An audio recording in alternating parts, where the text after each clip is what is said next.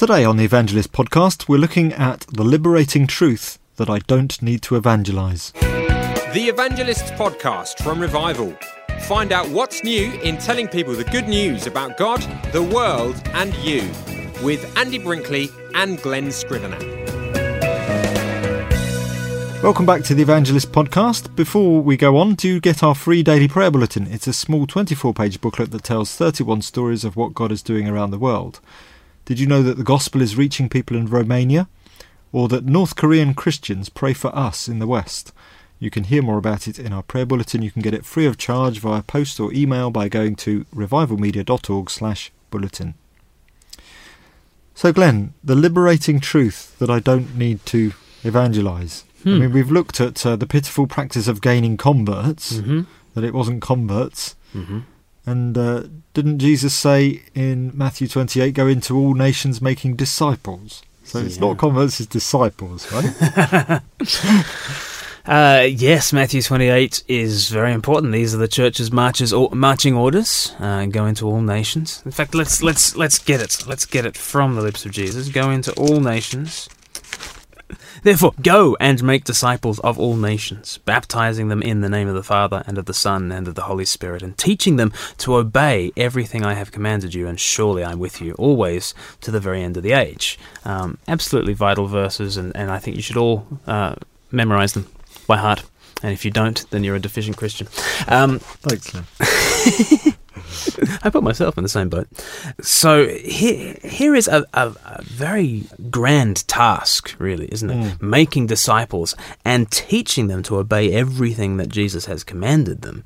And and he's saying this to the plural lot of disciples that are in front of him. So he's talking about an all-encompassing corporate church mission that is something quite a bit bigger than just Andy. You should individually share the gospel with your neighbor often Matthew 28 is kind of taught in that, that kind of way. And, and I think obviously how you act towards your neighbor is, is uh, an implication of, of these verses. But specifically, what these verses are are the church's marching order, a very comprehensive mission to teach and disciple and, uh, and, and help people to obey all that Jesus has commanded, uh, not simply the, the, the little thing of, of me individually sharing the gospel with another individual. So there's there's that to say about Matthew 28. But but I think overall, what I want to say on, on, on this issue is that yes. In, in a very deep sense, we should evangelize. We should witness. We are constituted as witnesses. That's what Jesus says in, in Acts chapter 1, verse 8. He says, You will be my witnesses to the very ends of the earth. So uh, we are constituted as witnesses by Jesus. We've been swept up into God's mission out to the world. Um, but the reason why I say it's, it's a liberating truth that I don't need to evangelize is that, look, there are lots of things that make up the Christian life. There are lots of lots of things that, in one sense, I should do. I should read my Bible. I should pray. I should forgive others. I should be generous with my money. But none of those make you a Christian. And understanding that that distinction between the things that make up the Christian life, witness being a part of it, and the things that make you a Christian. Mm. And when we sort of force these things that make up the Christian life into things that make you a Christian, I think we get into the realm of all sorts of guilt and burden uh, that we were never meant to bear, really. Hmm. So what's the difference then? The difference between the things that make up the Christian life and the things that make you a Christian uh, is really, really vital. So think, think, for instance, of giving money. Giving money is absolutely vital to actually your, your Christian discipleship. It's taught on so very regularly. People say that uh, if you just preached the words of Jesus from the pulpit every Sunday, then you'd preach on giving every six weeks. Like a sixth of all that Jesus says is is on the subject of money, and so so it is one of the things that that make up the Christian life, giving money. But it's not something that makes you a Christian. Like how you know how should I be a Christian? Well, you need to give this amount of money.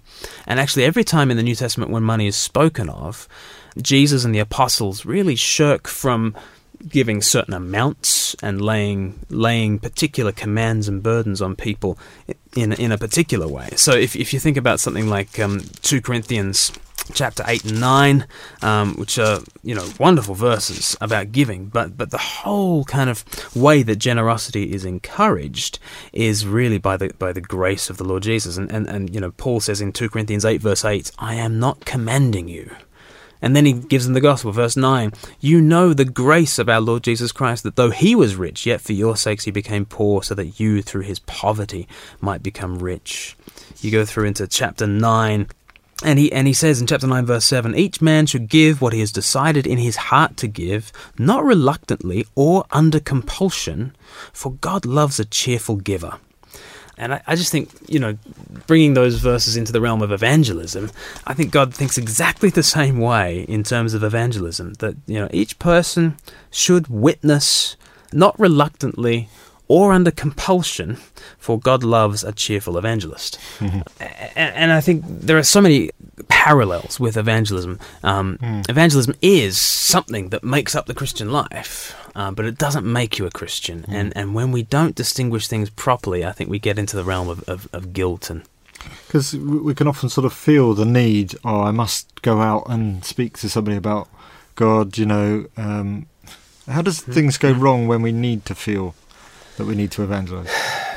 I think often in the Bible, people speak of this this burden they that they want to share. I, I, think I think that is a good thing. So you know, Jeremiah chapter twenty talks. The prophet talks about the the word of God is like the fire shut up in his bones. He's weary of holding it in, and he can't hold it in anymore, and just pff, out it comes. And you know, the apostle Paul says, "Woe to me if I don't preach." And um, but that's that's great. That there is this inner compulsion. This is this is like like what Paul says about giving money. You know, Paul Paul says, you know, don't give reluctantly or under compulsion. God loves a cheerful giver. Mm.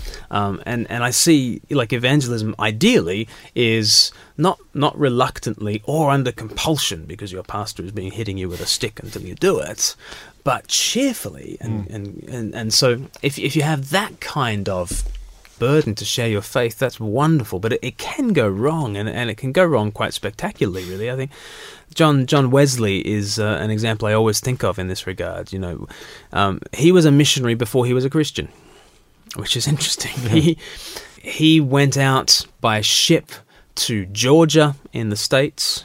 It wasn't the United States then, but uh, he he went out, and it was a bit like going to the Amazon today. You know, the the, the wilds of of Georgia, and uh, he wrote in his journal as he, as he was sailing to Georgia, "I am going to Georgia in order to save my own soul." my own soul, not not the souls of, of those there, but his own soul. And and um, he was he was actually converted a couple of years later. Mm. Um, and and I think that's a really interesting statement from the unconverted heart of mm. J- John Wesley that actually you can do all sorts of missionary activity because you feel you need to, mm. you bec- because you think this is what's making you a Christian, not not because it's this is what makes up the Christian life, and hey, mm. let's do it, and, and not not reluctantly or under compulsion, but God loves a cheerful evangelist. No, this this was very much I need to save my own soul. And you and you look at some of the cults and the way that they do evangelism, the Jehovah's Witnesses, you know, have to do so many hours a week of, of door knocking. Um, you look at sort of Mormons, and they, they do their their one or two years kind of uh, of service as like a 19, 20 year old, and and and at that stage, it, it really does seem to be under compulsion mm. that the evangelism is happening.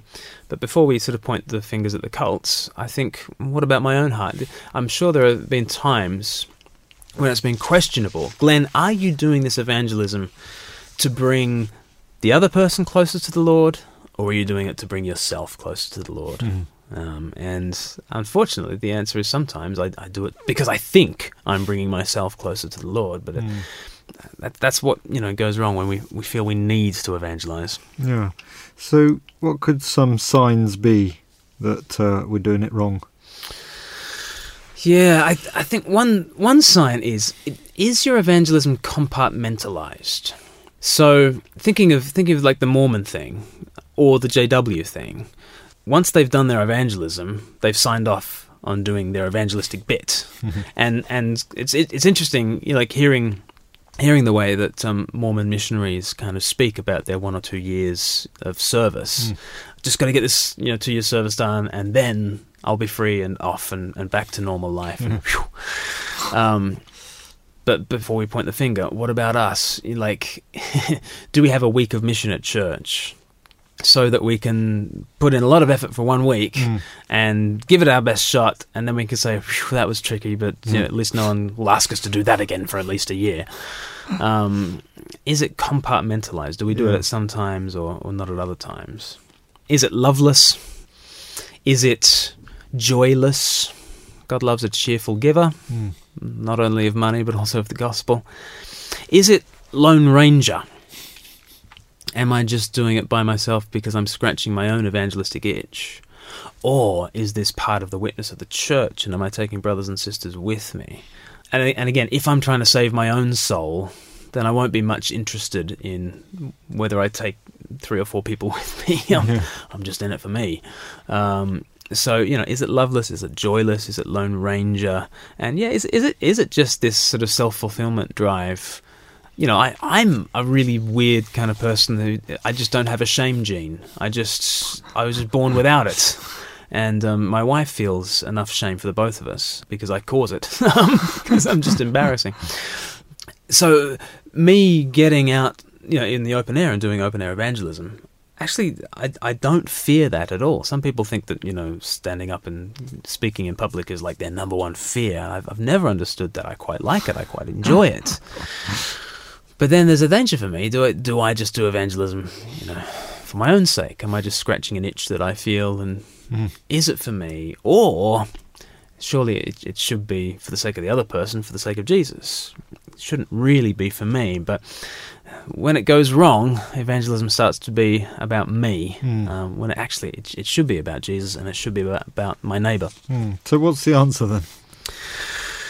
What's the answer? How do we how do we do it? Well, I, I think there are a lot of lessons that Paul has taught us in 2 Corinthians 8 and 9 about cheerfully giving money. How do we cheerfully give money? Well, I, I think those same uh, principles apply to cheerfully giving the gospel. Um, you know, he, and he seeks to do it again and again by telling them the gospel. Mm. He says, I'm not going to lay a compulsion on you, I'm just going to tell you the gospel again. Let me tell you the gospel again that Jesus Christ, though he was rich, yet for your sake he became poor, so that you through his poverty might become rich. And and it's significant that these chapters on giving come in chapter 8 and not mm. in chapter 1 you know like he's been laying out the gospel again and again and again and again and, and showing them the generosity of jesus and his self-giving love and and then you know he's he's praying that the gospel itself would move hearts to want to be generous and to want to share so I think that's that's the first thing that if we don't want to share Jesus, at that point our problem is not just that we're deficient as evangelists. Our, our problem is that we're deficient as Christians, are we, at that point? And, well, you know, and anyone says, what a surprise. Of course, we're deficient as Christians, we're, we're, we're sinners. Mm-hmm. Um, but what it should make us do is, is come back to Jesus and, and and and to ask the Father to tell us the gospel again in a new way, in a fresh way, to open up the scriptures again and say, Father, show me the glory of Christ in that way, so that maybe I'll get a little bit like Jeremiah. It's like a fire shut up in my bones, and I, am weary of holding it in. Maybe maybe we'll get a little taste of what Paul means when he says, "Woe to me if I don't preach the gospel," because Paul is not there saying, you know, the Lord's there with a stick, and mm. woe to me if I don't preach the gospel. What he's what he's saying is, this is an incredible earth shattering news that I just must share. But it's it's coming from the nature of the gospel itself, not mm. not from any kind of uh, anxiety of my own over my own salvation or whether I can get close to God or anything like that. But the gospel itself is coming to me and and and and showing me the glory of Christ in this earth-shattering way, and I think that's that's what we need to be praying, because you know, as ever, you know, the, the verse I always keep coming back to in evangelism is, is Matthew twelve verse thirty-four. Out of the overflow of the heart, the mouth speaks. Mm. So we just should be prayerful that the Lord would give us more of a sense of the of the goodness of Jesus, the goodness of His gospel, and then I think we'll start to to give the gospel in the way that we're meant to give money. You know, each person. Uh, two Corinthians nine verse seven. Let's let's uh, apply this to evangelism. Each person should witness in a way that they've decided in their heart to witness, not reluctantly or under compulsion, because God loves a cheerful evangelist. Well, that's a that's a good way to uh, to draw things to a close, Glen. Thanks for that. If you have any comments or questions about today's show, uh, you can go to this show's web address, which is revivalmedia.org slash TEP42. Uh, if you'd like to give us a rating and review on iTunes, you can do that easily by going to revivalmedia.org slash iTunes. And you can do the same if you go to revivalmedia.org slash Stitcher if you listen on Stitcher Radio. Thanks very much and See you next time. see you next time.